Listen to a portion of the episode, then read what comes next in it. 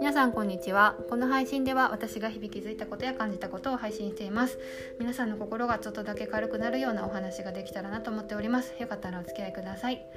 えー、今日は、えーと、ヒプノセラピーオンラインでヒプノセラピーを受けた話をしようかなと思います、えー、前世療法なんですけど皆さん聞いたことありますかね？ヒプノセラピーってかって。私は、えーと聞いたことあってあの興味が単純にあったのでちょっと受けてみたいなっていう気持ちでいました。で、えっと、モッシュっていうあのここなら的なみあのいろんな人がいろんな人にサービスを提供しているサイトでちょっとオンラインでしてくれるっていうのを見つけてちょっと申し込んでみました。はい。えーと、催眠療法なんですけど催眠療法って結構ね怪しい感じなのかなっていうイメージもあるんですけど、まあ、なんかねテレビで結構過激なねあの頭グラグラしたり犬になってくださいって言ったら犬になったりとか 結構昔のテレビ番組っぽいんですけどねそういうイメージがあったんですけど全然そうではなくて、えー、セラピーですね本当に。あの体心と体を極限もう最高にリラックスした状態に持っていってもらいでそこで、えーと、潜在意識にアクセスして、えー、自分の心の中にあるものをちょっと引き出すみたいな感じでした。ちゃんと心理療法として、えーと、医療現場で使われていることもあるようです。こう気質的な疾患がないけど症状ができて出てる場合とかそんな時に使われたりもするということです。はい、で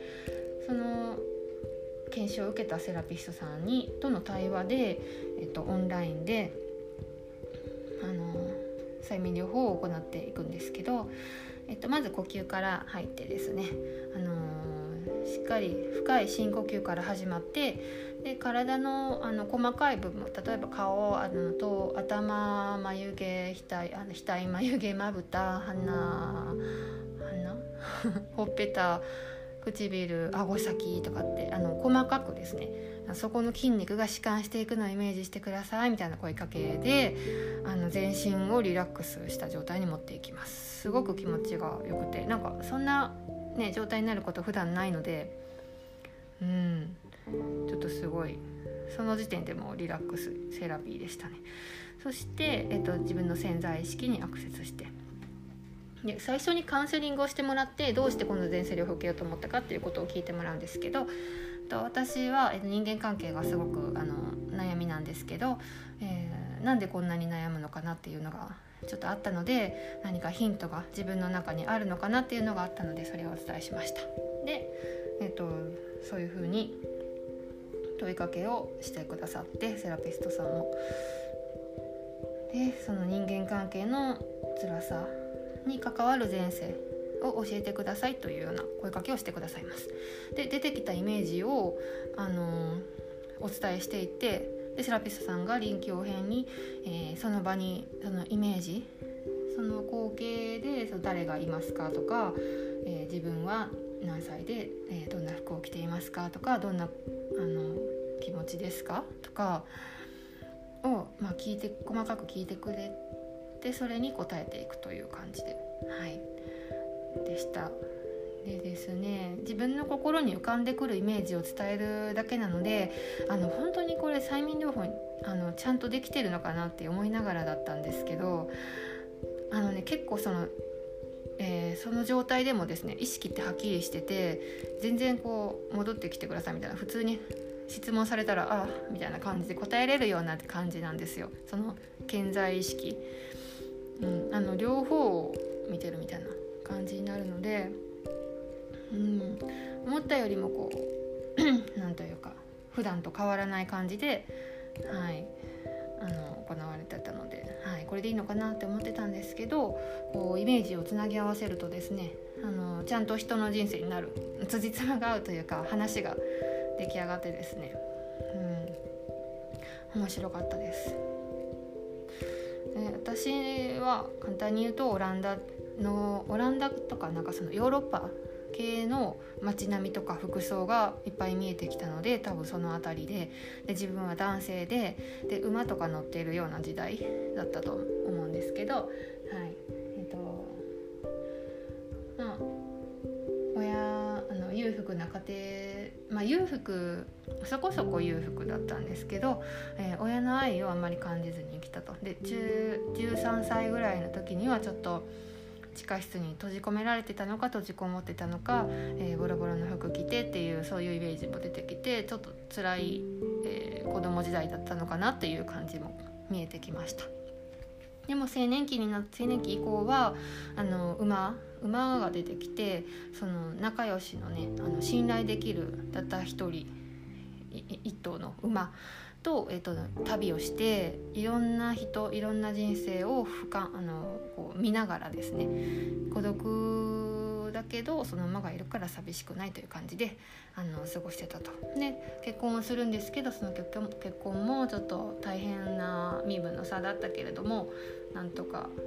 それを押し切って、まあ、愛する人を見つけてあの見とってもらうまで一緒に家族も築いてですね幸せに暮らすような人生が見えてきたんですよね。でですねその人生からあの私の今の人生現現世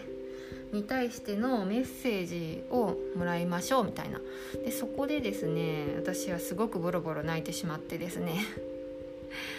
えー、前世の人が言ってたのはあのー辛いこととか悲しいこととかはもうめちゃくちゃあったしいっぱいあったけどでも亡くなる時その自分が亡くなって天に昇る時その魂となってですね帰っていく時帰ってからっていうのはもう美しい感情しか残っていないということでした。あの大切な人だったりあの人を愛した気持ちだったり嬉しかったことだったり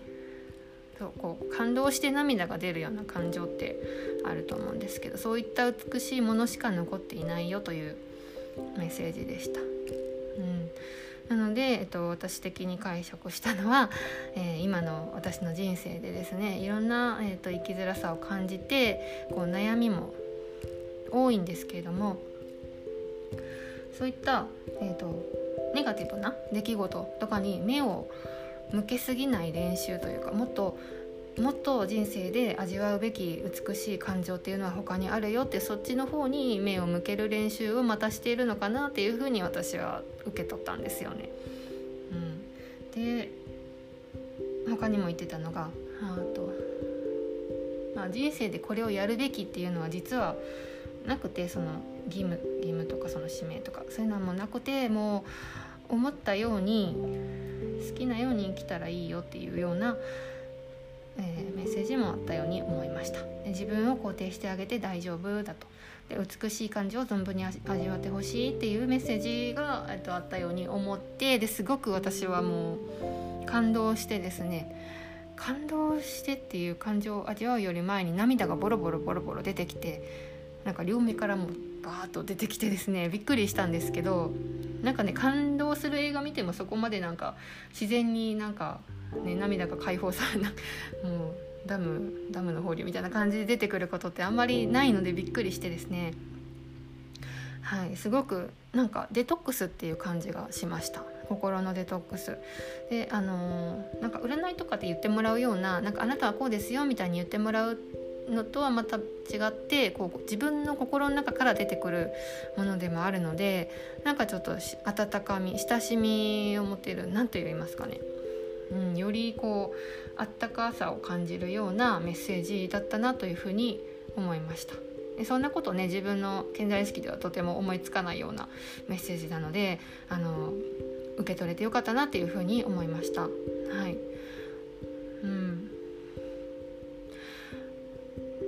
私結構なんかいろんな悩んだ時にいろんなこう人からアドバイス受けたりこう名言とかねあの言葉とかでこ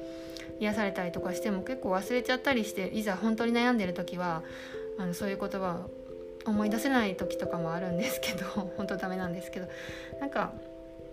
今回得たメッセージっていうのは結構心にこう結構染み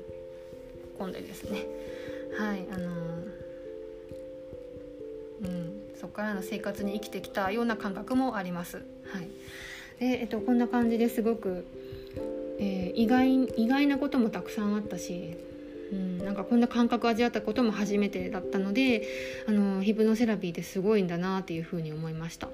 うんはい、何かきっかけというか参考になることがあったら嬉しく思います。はい、また次回も聞いてくだされば嬉しいです。ありがとうございました。